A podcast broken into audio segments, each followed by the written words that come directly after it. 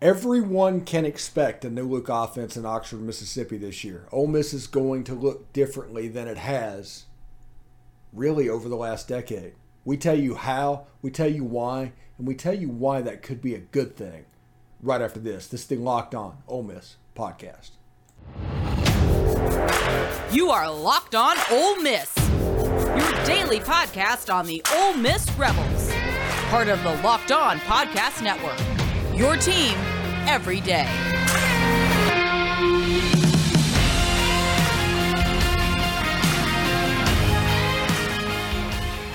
All right, everybody, welcome to the Locked On Ole Miss podcast. I am your host, Stephen Willis. Thank you very much for joining us. You can go ahead and mash right there the Twitter handle as well. Today, we're going to talk about why this offense is going to look differently moving forward and why that necessarily isn't a bad thing. But first, thank you for making the Locked On Ole Miss podcast your first listen every day. We're free and available wherever you get your podcast, including YouTube. Do us a favor, subscribe to the YouTube channel, hit the bell for notifications of new videos, which go up quite frequently, and of course, upvote the video itself. Thank you very much for that. Anyway, this offense is probably going to more closely resemble what Rich Rod wanted to do in 2019 than anything else that we have seen in the last decade. Ever since Bo Wallace to Chad Kelly to even um, Shea Patterson to Jordan Ta'amu to Matt Corral, we've always been a quarterback driven team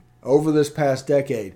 And we have decided what type of football that was recognizable to us. What is the Ole Miss way? How does the Ole Miss way look? And if you change that, there could be hell to pay. Ask them Rich Rod and Matt Luke in 2019. Even though Ole Miss led the SEC or first or second in the SEC in rushing. 2020, first or second in the SEC in rushing. 2021 led the SEC in rushing. You see,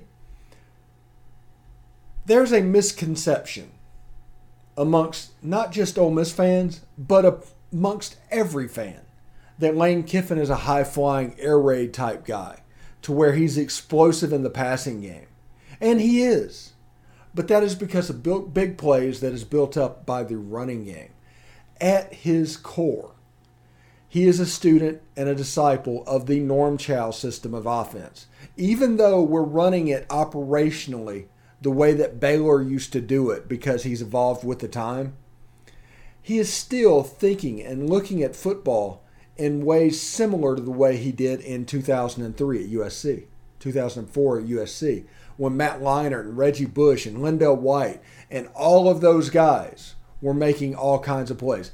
That is the lens in which he sees football.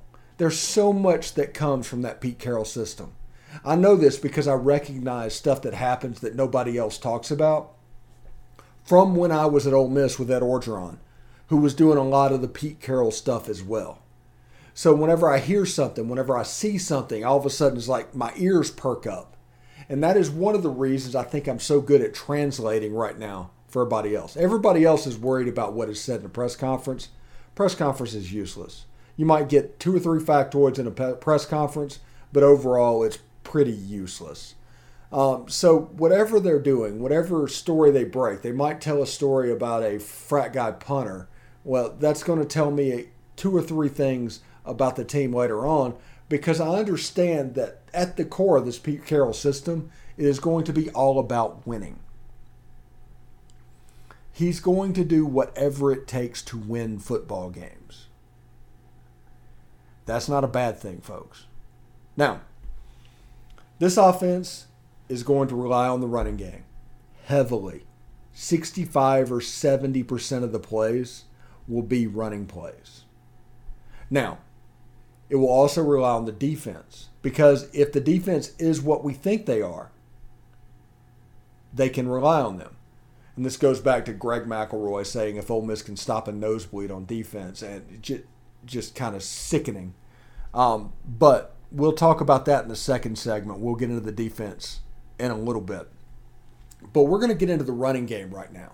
And the running game is important. You got Zach Evans, who I've told you for six months is an Adrian Peterson level talent.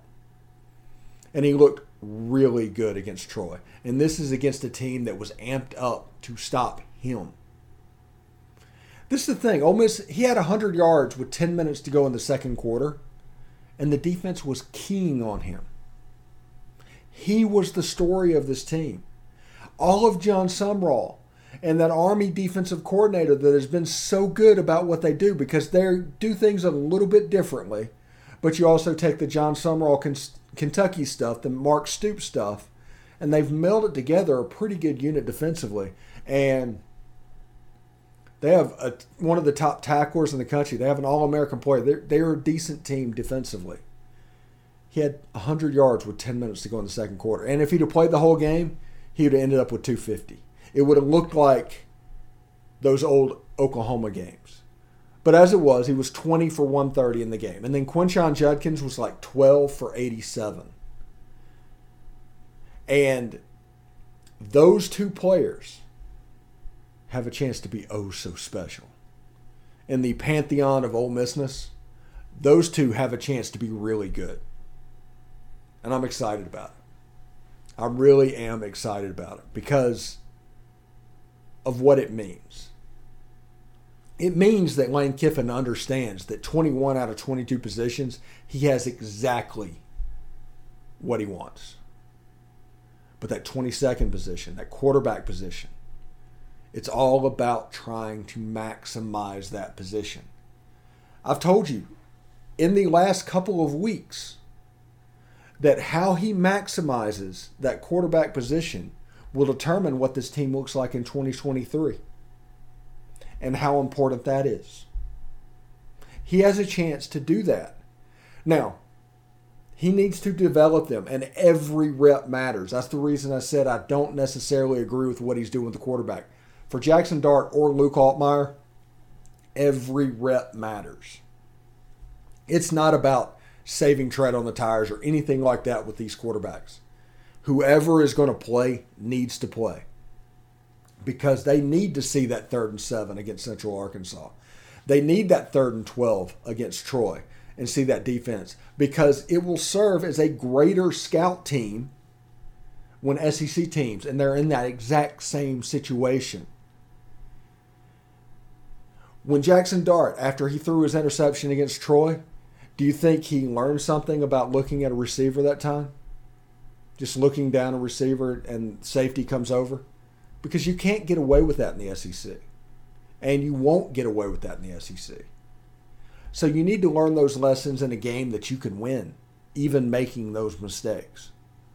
So I'm of the opinion the first starter eh, in that Troy in that Troy game, if you have Troy and Central Arkansas, the first starter is the is, is the guy. So I, I'm not going to be on board with this quarterback situation. Now it might all work out he might get exactly what he wants and it could make the quarterback room better.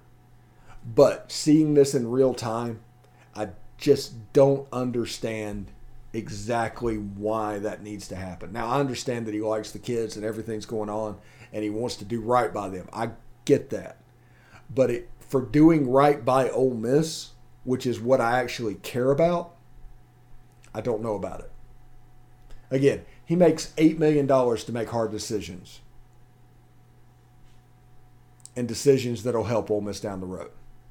So I being questioned on how he's handling the quarterback, it should be the least of anybody's concern. So that's just my opinion about that. Anyway, I do want to tell you about the easiest and most fun way to spice up your season. It's Underdog Fantasy and their pick'em game for college football. Just look up look for your favorite rebels, stats and pick whether or not you think they'll end up with a higher or lower number than that in this week's game. And you can win up to 20 times your money on a single night. Underdog keeps it super simple with their easy to use website and mobile, mobile apps. Pick between two and five players for your pick'em slip. Get all of your picks right, and you'll take home some cold, hard cash. It's simple to get started. Just head to underdogfantasy.com or download the app. Sign in with promo code locked on. That's two words, locked on. And Underdog will double your first deposit of $100, up to $100. Deposit $100, get $100 free. That is Underdog Fantasy. Promo code locked on. Two words. Anyway, I want to thank everybody for making the Locked On Ole Miss podcast your first listen every day. We are free and available wherever you get your podcast, including iTunes and Spotify. Please leave us a five star review on there. Rate and review us there. You can say whatever you want to say. Just make sure it's a five star review. That'll help others find the show in the future, which is what we really want to happen anyway. And um, it might not be your cup of tea, but it could be somebody. So leave a five star review and say whatever you want to say. Thank you very much about that. Now, in the first segment, we talked about this new look offense that's going to happen this year. I think it's going to surprise people, but we have a chance to be really good offensively, and that is with quarterback questions. It absolutely blows my mind. But is our defense really good? That is the question because people are going to freak out because Troy threw for 275, mainly because they were down by four scores for most of the day.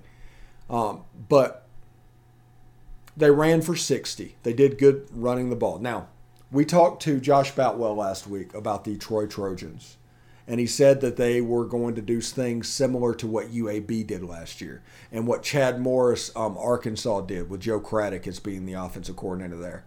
And you saw that in a reliance on running the ball. They really tried to recreate the Alabama game plan from last year offensively, and they just wanted to play murder ball. But the difference is they didn't have the boys to do it. And I don't know if that is because of who that we have on the defensive line or where they sit as a run offense. Because if you remember correctly, Troy was an air raid team last year. So it's a little bit of a system transition, and you know me, I'm all about the system. No matter what system you're in, you need to try and maximize that. If you are a passing pro style quarterback, do not go to Navy. Is the whole thing. It's like Troy Aikman signed with Oklahoma when they ran the wishbone. That is not a system fit. Troy Aikman ended up going to UCLA, ended up being drafted first overall. But the fact that he went to Oklahoma, not a system fit. There's certain players, no matter what you want to do, you are better fits for what they do. Find them once you find them, you can get in there and maximize your ability and potentially get yourself ready for the NFL draft. Now, Ole Miss defensively is doing some really neat things to me. One thing that I noticed from Saturday's game was that the way they were using Khari Coleman, which, by the way, perfect, chef's kiss. He did a fantastic job. Five TFLs, two sacks in his Ole Miss debut. We had questions about his ability to play linebacker. We got those questions a little bit answered. Now, one of the reasons is they are kind of using him as a hybrid. If you watch the game, go back and rewatch the game. Khari Coleman lined up at a linebacker position, at a will linebacker position, and as a defensive end. So Ole Miss alternated between a 3-3-5, a 3-2-6, and a 425. And a lot of that depending on where Khari Coleman was and where Otis Reese was. Because Otis Reese is playing box safety and essentially playing a linebacker. He's like 220 pounds this year. So that gives you some flexibility, him and Khari Coleman moving up. So that's three defenses that you have the personnel to run. And as far as three defense, so you can have the same personnel group come out there. And you don't even know what the defense is going to be. This is a pretty cool thing by Chris Partridge. This is a really cool thing by Chris Partridge, in my opinion. And I think this is something that you will see Ole Miss pull off in the future. You will see them get more exotic as the competition level rises up. And I'm very, very, very excited for what Khari Coleman Otis Reese and all those guys. Troy Brown played a good game. He was a tackling machine in the Chance Campbell role. Khari Coleman played a little bit of that Mark Robinson role, but also played a little bit of that Sam Williams role. There is some stuff that it looks a little bit different. Nobody is talking about it Maybe nobody saw, nobody paid attention, nobody had a discerning eye on it. But that is an interesting thing for me. So pay attention to that against Central Arkansas, where Khari Coleman lines up. You'll see him at three different positions. He excels at all of them. He's an undersized defensive end that does really well in pass situations, but he's an excellent A gap blitzer in the 326 and handling the middle of the field. 335, there's different places you can line him up. It's really cool. Pay attention to what is going on there. I, am pretty excited about what I saw from Khari Coleman and JJ Pegues in the first game. Now, KD Hill, he's the dude. Um, Jared Ivey, the dude. He had a he had a good game as well. Had a sack in game one. Cedric Johnson played pretty well as well. The defense as a whole played pretty well. Um, David Davison Igbinosun, um, Tysheem Johnson ended up with um, like 12 tackles. So you'll see him making plays as he is a super athlete, essentially playing off the line of scrimmage. Isheem Young had a fumble recovery. Miles Battle an interception. They played a ton of people because Lane Kiffin is handling this first set of games almost like an NFL preseason. And this is no disrespect to Troy. This is no disrespect to Central Arkansas. But if Ole Miss has a chance to see some things and do some things, not just at the quarterback position, but even on the defensive side of the ball, they will take that opportunity whenever they're playing. Um, and Troy provided that opportunity. Hopefully, Central Arkansas will provide that opportunity, and then the level will ratchet up with Georgia Tech with a true road game in Atlanta at Bobby Dodd. Also, by the way, we have a history of why Georgia Tech is not in the SEC right now. Not why they left, why they're not in right now. So search our YouTube channel. That video is there. It's got like 2,900 views at the moment. It's it's a pretty good story, but it all stems from Bobby Dodd really not wanting to go to Mississippi. And that was the whole story. And that's the reason Ole Miss and Georgia Tech has hardly ever played, even though they were in the same conference for 20 years, 30 years. Incredibly interesting story. So, defensively, I think this defense is really good. And you saw some fins. They're throwing up land sharks, which means they have the confidence to go out there and throw the land sharks. If you remember 2018, and, and I am just angry at Wesley McGriff every day about this but they couldn't throw the fin up because the defense was so putrid. You're starting to see the fin. You're starting to see the land shop shark swarm. You're starting to see a really quick defense that is sideline to sidelining. The way this defense has grown from 2020 to now is spectacular. But the question is, is our defense really good? We're not going to necessarily find out anything this week because we should be able to play base and do pretty well against Central Arkansas. We'll see when they go to Atlanta. We'll we'll be able to pick on this defense because we'll see Georgia Tech. There'll be a step up in competition from UCA. From Troy, that'll be the hardest game to date. Troy will be a little bit, or Tulsa will be a little bit harder than that. And then you have Kentucky and big boy football. And we'll be able to find out exactly how good this defense is. And all these questions being answered. I am so happy because I enjoy it. All of these things. You spend seven months from the Sugar Bowl until Friday asking questions about this team. Now we're finally getting answers.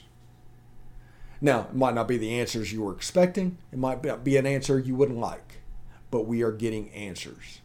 And knowing is better than not knowing, people. Knowing is better than not knowing. And and also remember this, and I'll leave you this before I take a break, and we have Derek Vandergriff right after the break today. It's one thing to be talented, it is quite another to be good. And we are going to find out over the next six weeks how good this team is. We see how talented is. We get to find out how good they are. And that is really cool to me. I'm really excited about that. Anyway, we're going to take a short break. After we get back, Derek Vandergriff talking lines, talking Troy, talking all of that stuff right after this. Stick around.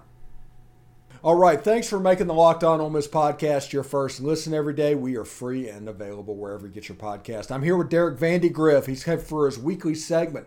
It's been a couple of weeks since you um, came in, but it's good to have you back, man. How you doing, Derek? Man, doing pretty good. Glad to be back. How about you? Oh, I'm, I'm doing absolutely peachy. Um, I'm I've been going through trying to break break down this football game as much as I can, and yeah. get as many perspectives as I can. It's it's pretty interesting. Yeah, yeah, you know, it was uh, it was definitely a lot different than what we're used to seeing these last couple years, right? Uh, mm. You know, kind of like me and you talked about though last time I was on here. You know, we we have this stable of running backs that we're really going to be able to lean on, and you know, in the first half, that's exactly what they did. You know, you you kind of knew what you were going to, or, or, you thought you knew what you were going to get out of Zach Evans, and you got it. And same with Ulysses Bentley. Uh, offensive line played really, really well. They're really physical up front. Uh, Quinshon Judkins, though, man, I mean, good lord, that that kid's going to be a stud. I mean, they they better start getting a package ready for him, or there's going to be some people fielding some calls on him this offseason the way he's the way he runs the ball. You know, I mean, he's he's able to to find the holes, get to the open field, and and man, if there's somebody in front of him, he's just to lower his shoulder and he's just to run plumb through them. You know, I mean, it's a it's a really impressive running style. I think they actually compared it on the uh, on the broadcast to uh, to Mark Ingram, the just kind of the way he's built and the way he runs the ball. You know, I thought that was a really good comparison. Uh, but yeah, he looked great. You know, uh, and obviously we got things that that we need to figure out the quarterback position. You know, he didn't look terrible. You know, Dart played fine. You know, he overthrew guys, which is kind of what we expected. You know, it's kind of what we kept hearing all the way through the off season and all. Uh, but we'll see what Luke has against Central Arkansas and you know, you, you still got three weeks to figure it out. But luckily, we've got this offensive line, this running game to keep this offense going. Yeah, yeah, and this defense, by the way, because they played really well. Khari Coleman was shot out of a cannon. We talked about him during the offseason a little bit. This defense has a chance to be um, land shark esque, honestly.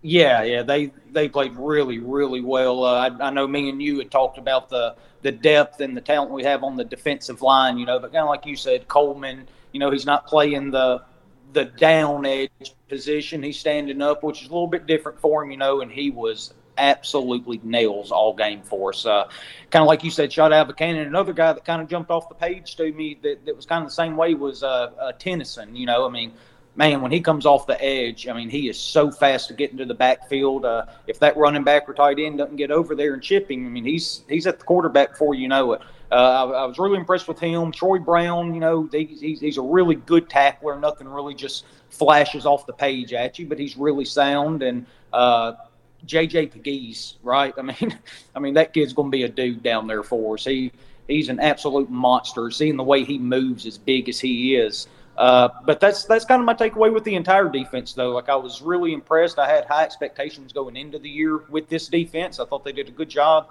in the transfer portal, bringing guys in, guys we had coming back, and uh, man, we we look like a real deal SEC defense out there. They're flying around. They don't miss tackles. You know, that's kind of been the the bugaboo for us the last few years on that defense. All the missed tackles we have, and you know, we didn't have any of those Saturdays. That was real nice to see. Uh, but yeah, they're they're big, they're fast, they're athletic, and and when they when they get to you, they're they're mad for lack of a better word. I mean, they're they're going to put their head down. They're going to deliver a shot.